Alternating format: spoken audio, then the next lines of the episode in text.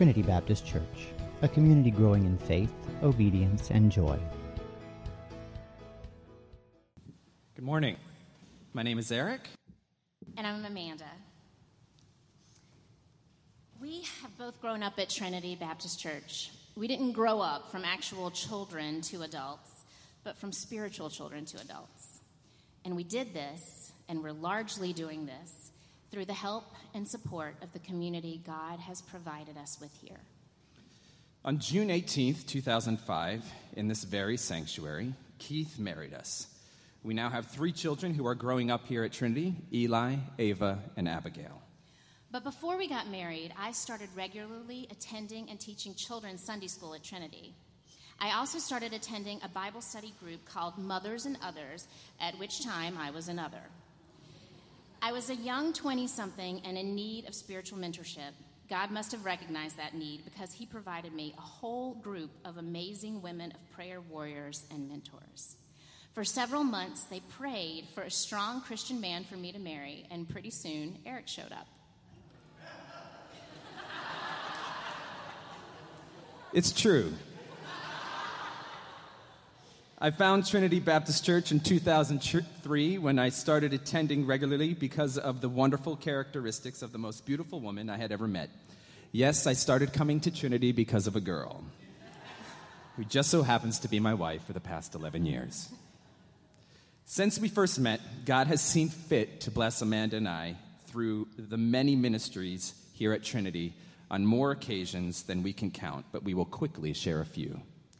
Eric and I were privileged to serve on the first God Quest team of volunteers. At that time, Eric was known to the team as Eric, Amanda's boyfriend. But pretty soon, he became known as that guy full of energy who sings the Fruit of the Spirit song.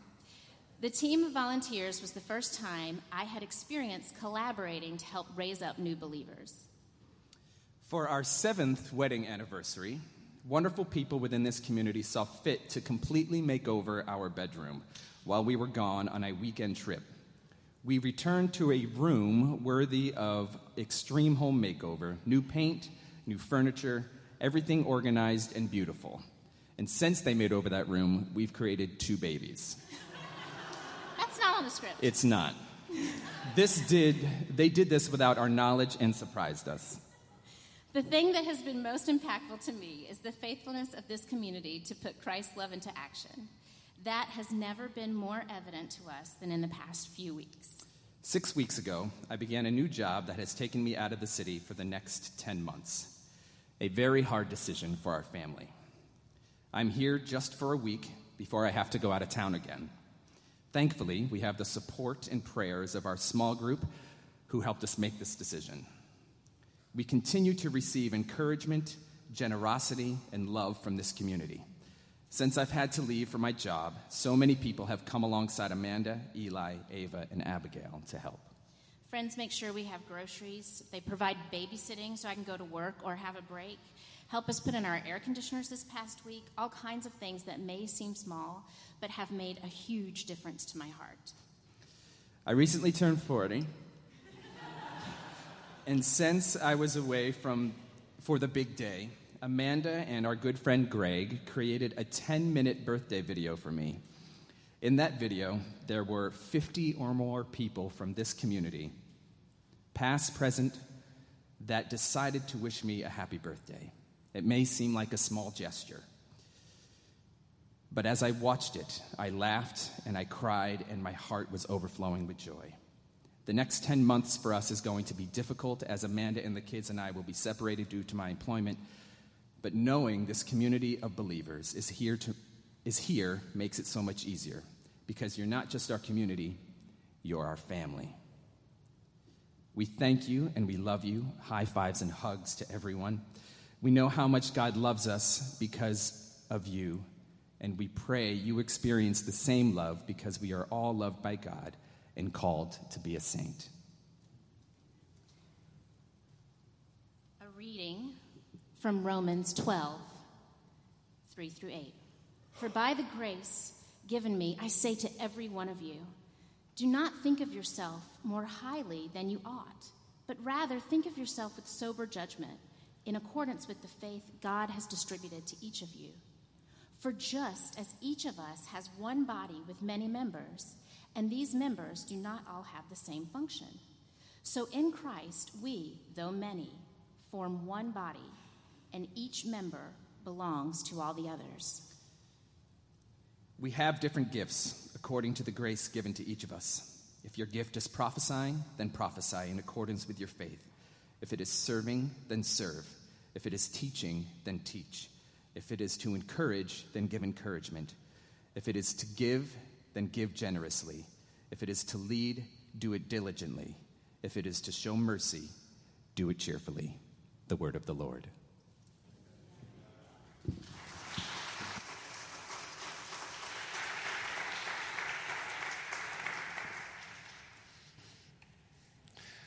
Thank you, Grundys. It's great to have you back, even for just a moment. A couple of centuries ago, there was an organist in Europe who was quite famous, and he was about to put on, he was giving a concert on a particular evening, and he went into the hall. The hall was packed to hear this, um, this guy play this instrument that he was so famous for. And at the time, the way the organs were built, there, there, were, uh, there was a small compartment that someone had to fit into who would, who would fill the organs with air. They would keep pumping this lever so that the, there would be enough compression so that sound would actually go through the pipes. So the organist comes out and he sits down and and he's about ready to begin this concert and he hears this voice from this small compartment. And there's a little boy in there. And the little boy says are we ready? Well the organist uh, was kind of put off by that and, and he said we are not ready. I have spent my life mastering this instrument and so i am about to give this concert I am ready. And so he comes down and he begins to play and he he just fills the house and, and everybody is just amazed at his at his talent. Well, there's an intermission. Everybody goes out, they come back in, they're ready for the second half of this performance. And he sits down and he brings his hands up and he comes down on the organ, and there's no sound. And then he hears this little voice say, Are we ready?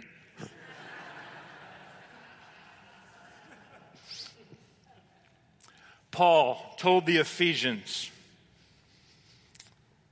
in chapter 4, he said, There is one body and one spirit.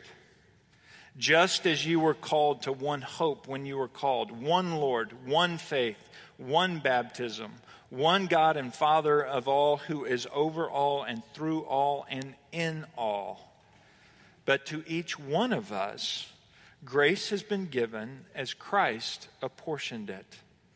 In other words, we are all saved together. There is one sacrifice, Jesus Christ, and we are all sanctified together, loving each other and helping each other. We will all be in heaven together.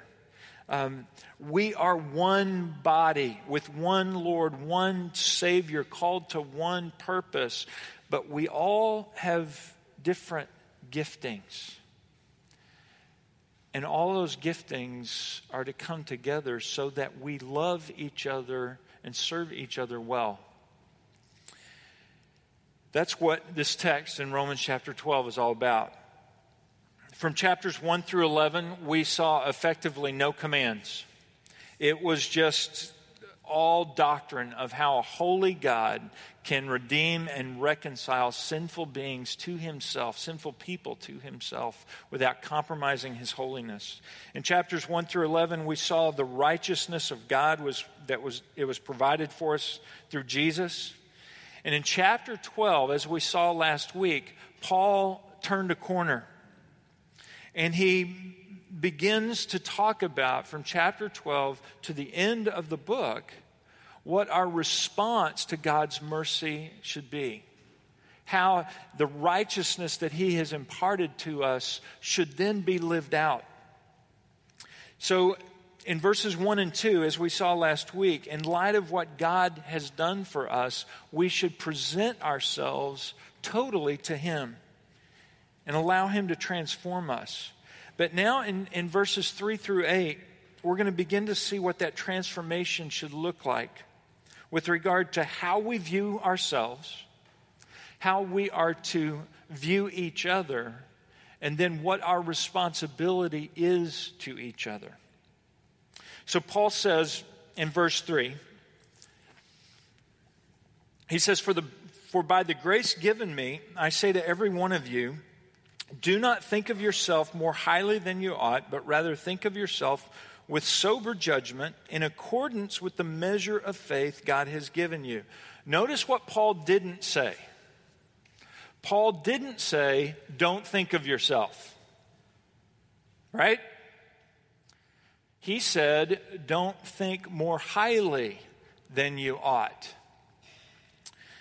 How many of you uh, grew up in Sunday school singing that song, Jesus, then others, than you?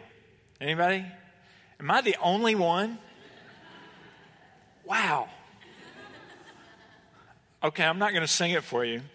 But the point of the song was that we Jesus should come first, and then we put others first, and or then we put others next, and then we bring up the rear. While I agree with the, the idea behind the song, the principle of the song, the, it's not exactly biblical. Because Jesus said the, the greatest commandments are love God with all your heart, soul, mind, and strength, and love your neighbor how? As yourself. You see, the rub there is, is that we can't really appropriately love others well unless we have a healthy self love.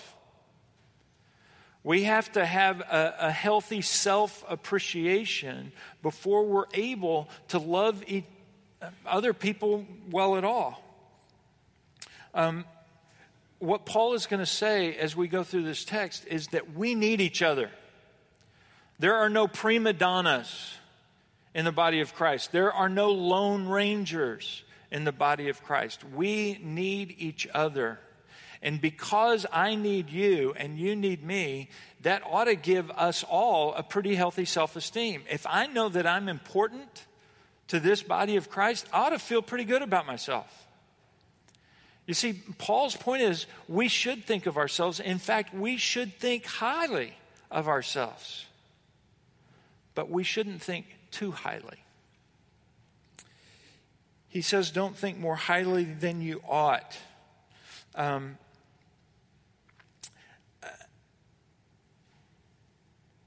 don't think that you're the only one out there that can do what you do. You see, my, my primary gifting is that of teaching. But while I am important to this body, there are a lot of people who can stand up here and do what I do. Um, James Leonard can stand up here. Tim Tien can stand up here. Ross uh, Queener and Fred Atkins and Dave Page can all stand up here. There are some gifted teachers in our congregation who can do what I do.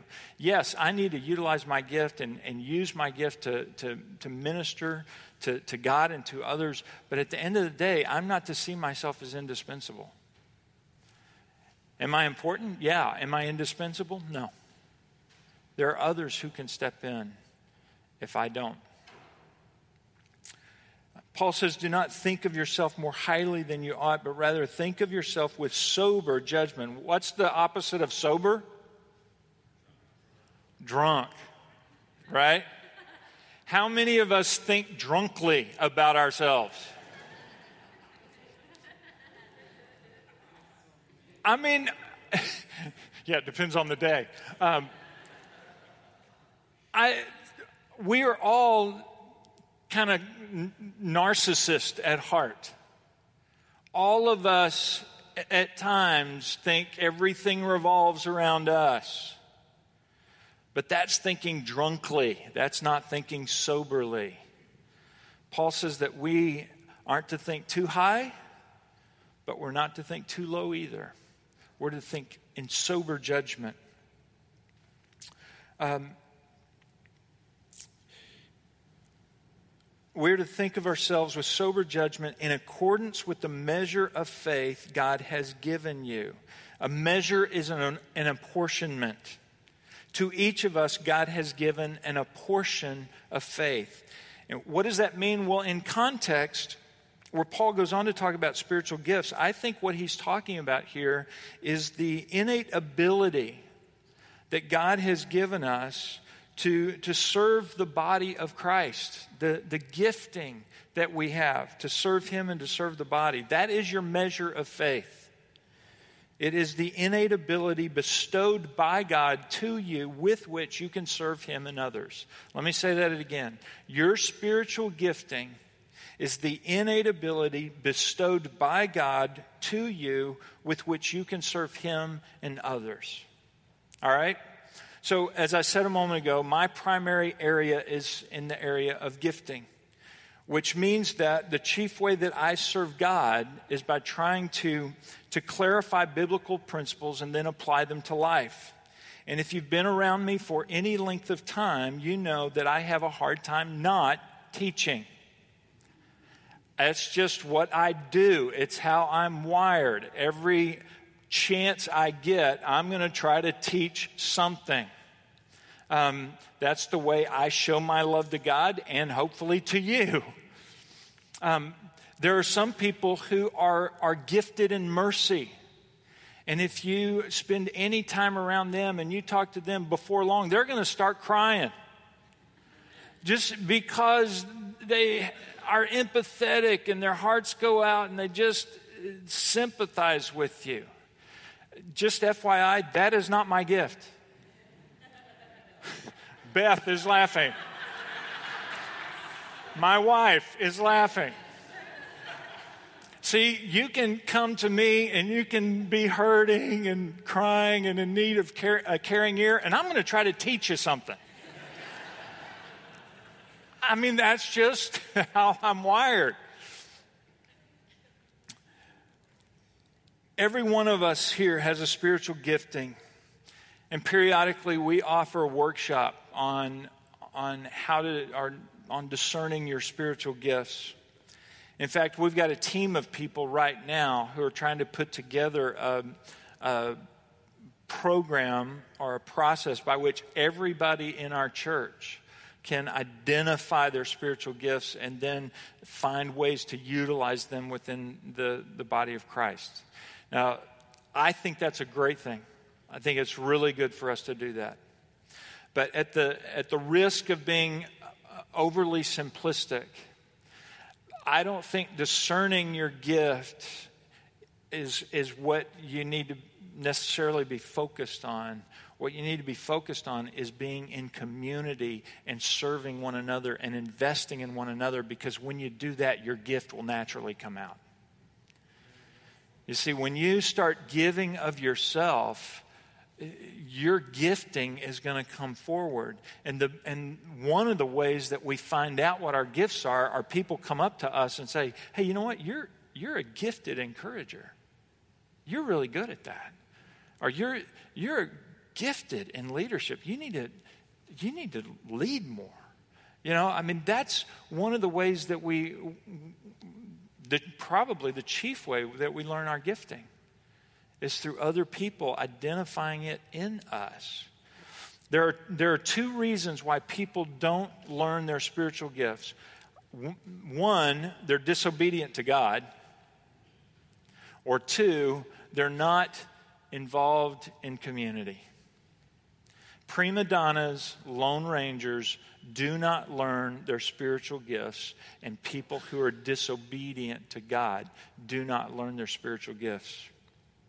Obedient Christians who are interdependent in the body of Christ learn their gifts and they use them.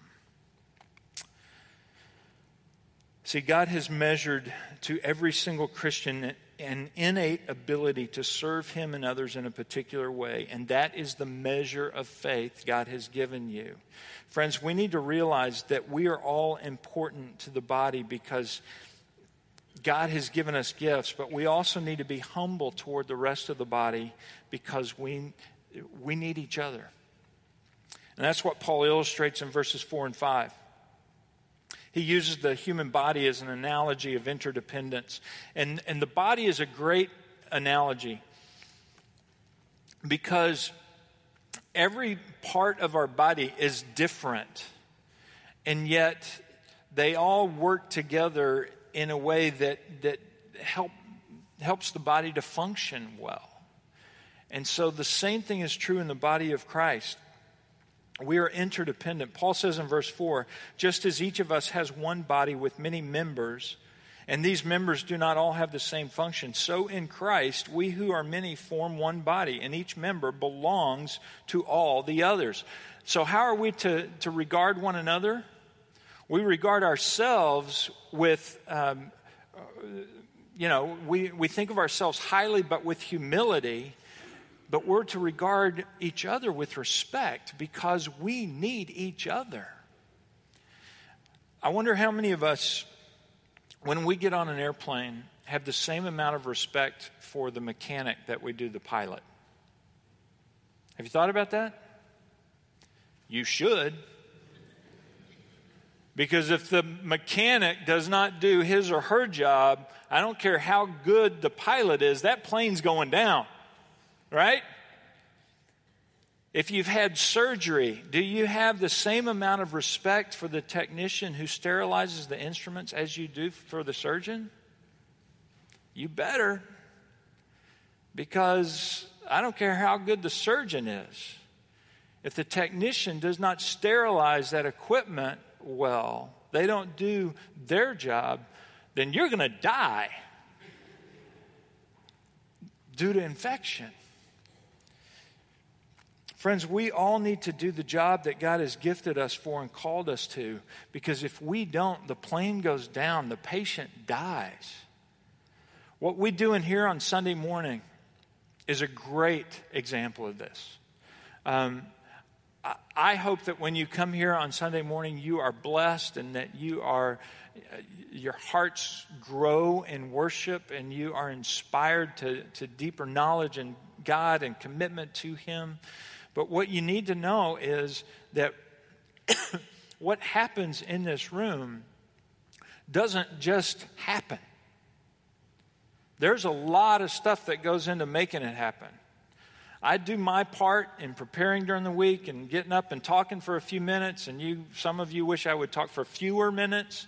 Um, Beth and the praise team and the musicians, they do their part. They come in here on Wednesdays and they pray and they look at the scriptures together and they work on the, the, the song set so that they can come up and, and lead you not just in, in, in the songs, but in the heart behind the songs. Um, those are the visible aspects. The, the scripture readers prepare their testimony and they, they think that through. And how do I share my, my, my testimony in, in, you know, 100 words or less?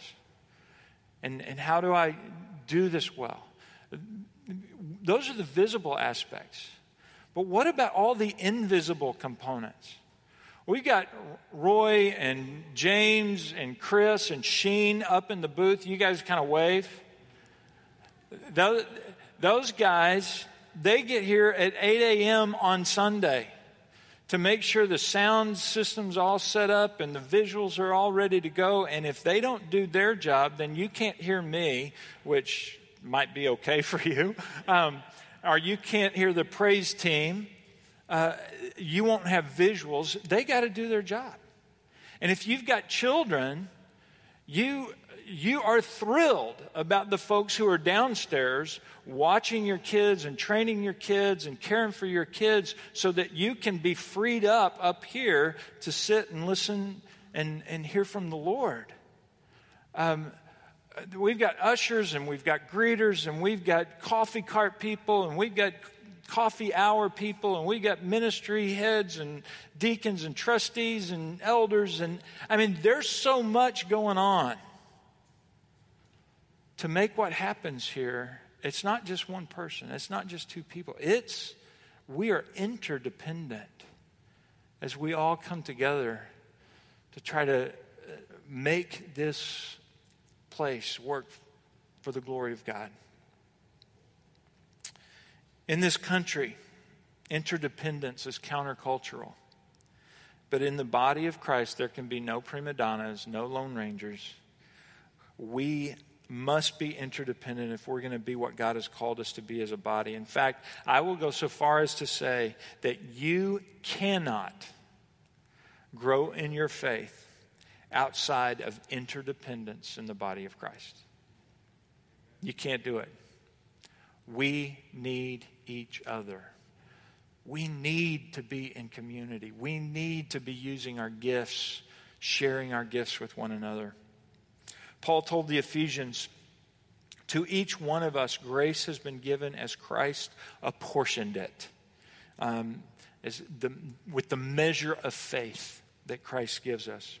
He goes on Christ himself gave some to be apostles, some to be prophets, some to be evangelists, and some to be pastors and teachers. Why?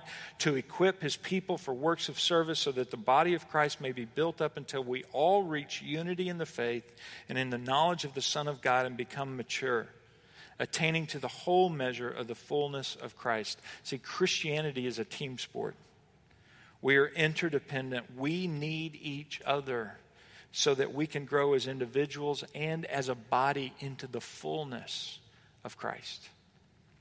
So, how do we regard ourselves? Highly, but with humility. How do we regard each other? With great respect, because we need each other. But now, what is our responsibility to each other? Paul tells us in verses 6 through 8. Verse 6 we have different gifts according to the grace given us, in accordance with the measure of faith God has given you. Um, and just to reiterate, a spiritual gift is the ability that God has given us uh, with which or by which we serve others and we love others. Every Christian in this room has a spiritual gifting, and there are various opinions on how many spiritual gifts there are. Okay? There are some, there are seven here, and we're going to walk through these. There are some lists that, um, that have 19, there are some lists that have 25. Um, some people see, call different things, you know, spiritual gifts. I'm not going to get into that this morning. What I want us to do is I want to look at these seven. And let me say, these are, um, I'm not going to go into great detail. But the point I want us to realize is that everyone, every one of us has been apportioned a gift according to the grace given us. And what we're going to see Paul say is it, whatever gift God has given you, use it. That's what he's going to say. Um, and as I go through these, these, these gifts, as I give these definitions, I want you to, I want you to think of somebody and write that person's name down who you believe has the gift I'm talking about, including yourself. All right? As I'm talking these through, I want you to think, you know, so I think so and so is probably gifted in that. And then this week, I want you to give them a call or shoot them an email just affirming them in that gift. All right? So here we go. Paul begins the list, verse 6. If your gift is prophesying, then what? Prophesy in accordance with the measure of faith that God has given you. He's given you this gift, so use it. Now, what is the gift of prophecy? Let me tell you what it's not.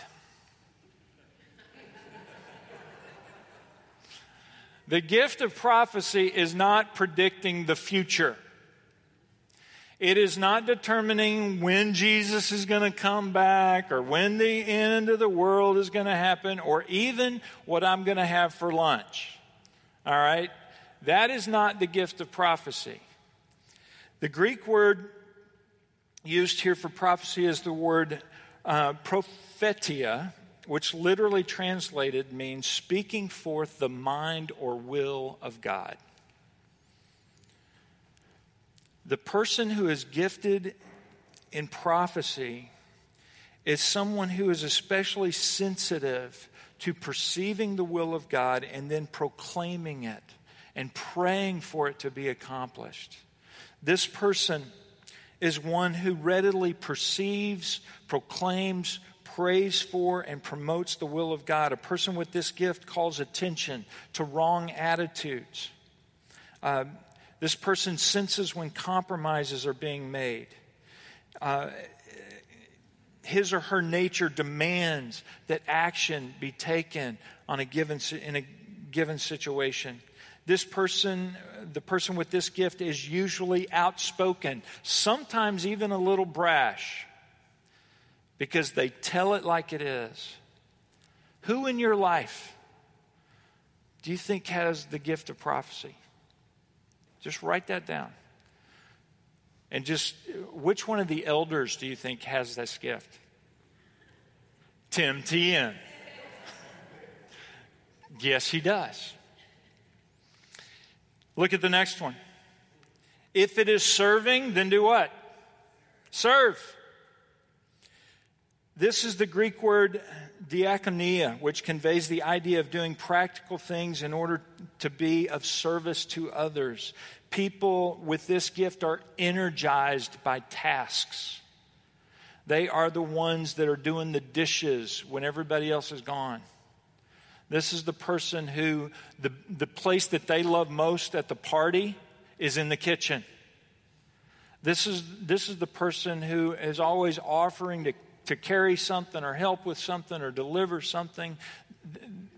These people just love to serve. Anybody you know with that gift? Write their name down. Anybody want to guess which one of the elders has that gift? Dave Page. Next, if it is teaching, then what? Teach. If you've got the gift, use it. Teaching is the ability to clarify Scripture, to present truth in a logical, systematic way. Teachers love to study. They love to discover and validate truth. They, they want to keep others focused on the truth and they instinctively question anything that seems inaccurate. Who do you know that has that gift? Write that down. Write their name down. Ross Queener of our elders also has that gift. Next, if it is to encourage, then do what? Give encouragement. If you got that gift, use it. This is the word parakaleo, which means to come next to someone and press courage into them so that um, they can continue on. Where the teacher aims for your head, the encourager aims for your heart. The encourager sees, um, sees trial as an opportunity to grow. And the encourager keeps pointing you back to biblical truth and back to the love of God and the grace of God and the power of God to move you from this place to this place. That's what an encourager does. Who in your life has that gift? Write their name down. Fred Atkins has the gift of encouragement. James Leonard has the gift of encouragement. Next, if it is giving, then what? Give. Give generously. Givers are always looking for ways to give of their resources, their home, their belongings, their time. Givers take special delight in discovering the needs of others that are often overlooked and then meeting those needs. And givers, they want to stay behind the scenes. They don't want you to know that they're givers, probably because we'd be lomming onto them. And um, no, they givers they they just like to do it without recognition.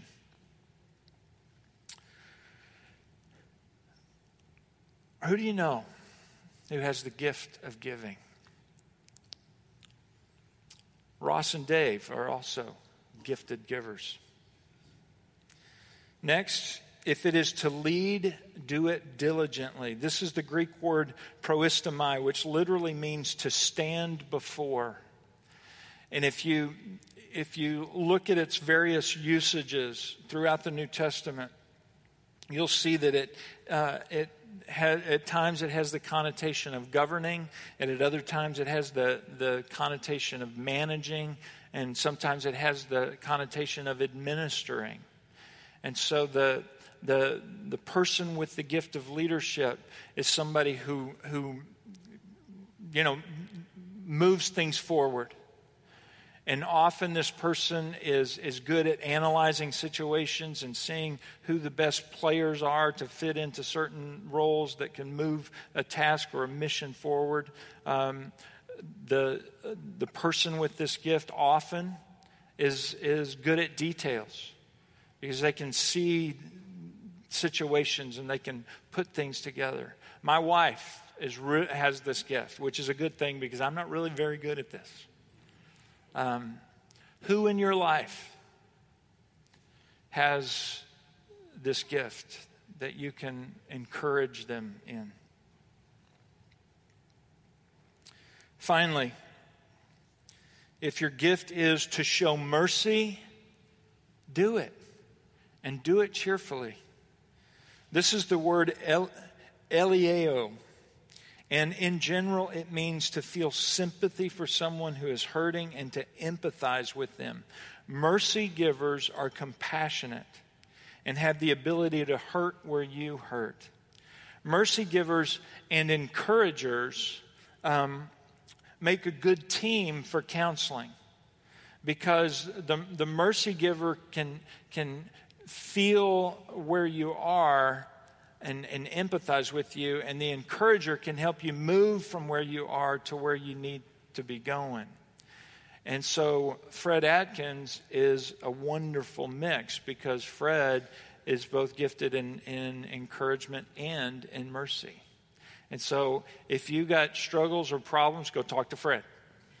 Um, don't talk to me because I'm going to try to teach you something but talk to Fred because he'll come alongside of you and he'll, he'll help move you forward.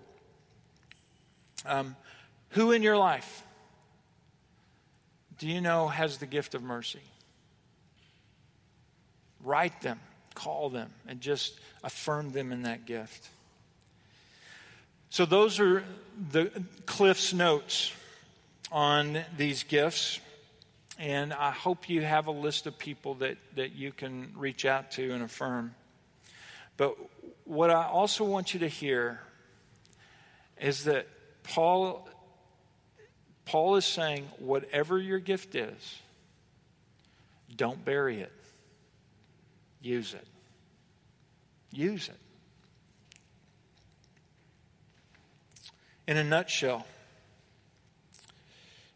Paul is saying that I have a responsibility to this body.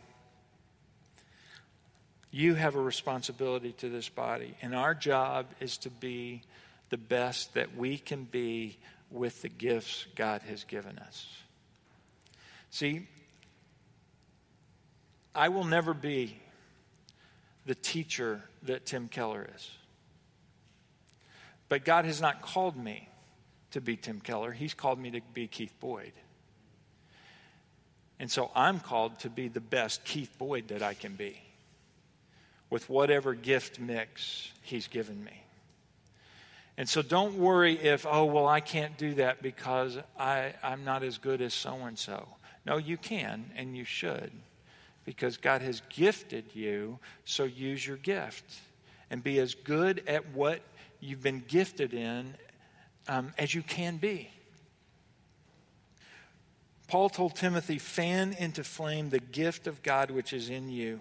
You have a gift of God in you, and you, you need to fan it into flame so that the body can benefit.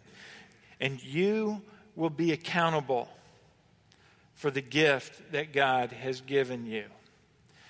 Jesus tells a parable in Matthew 25, and we're not going to take the time to look at it. You can read it for yourself. But, uh, but the point of the parable is um, don't take the talent, don't take the gift that God has given you and bury it in the ground. you use it to the best of your ability so that, so that God's kingdom can grow. That's the point. So here are the takeaways think highly of yourself, but with humility. Respect one another for the gifts that God has, has given them, given each of us. And fan into flame the gift that God has given you and use it for His glory as you serve the body. Those are the takeaways. That's how the body works. We need people who can play the organ, and we need people who can fill the pipes. So, are we ready? Let's pray. Lord Jesus, I thank you for the community of faith that you have assembled here. I thank you for, for Eric and Amanda's testimony, just of how th- this community has, has loved them for so many years. And I pray, Lord, that, that eh, that would be an encouragement to each of us that we need to be in community so that we can give of ourselves, we can invest in each other, and, and, and we can allow others to fill in the gaps where, where needed. Lord, I thank you that as we come to the table this morning, we do so in community.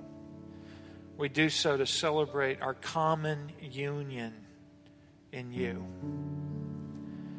And so, Lord, I pray that, that as we come today, we would recognize that, that you, you died for us. And we need to consider how we can be a better us in light of what you did for us.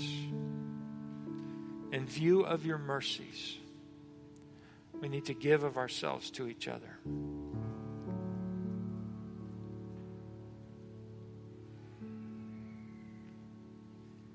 Amen.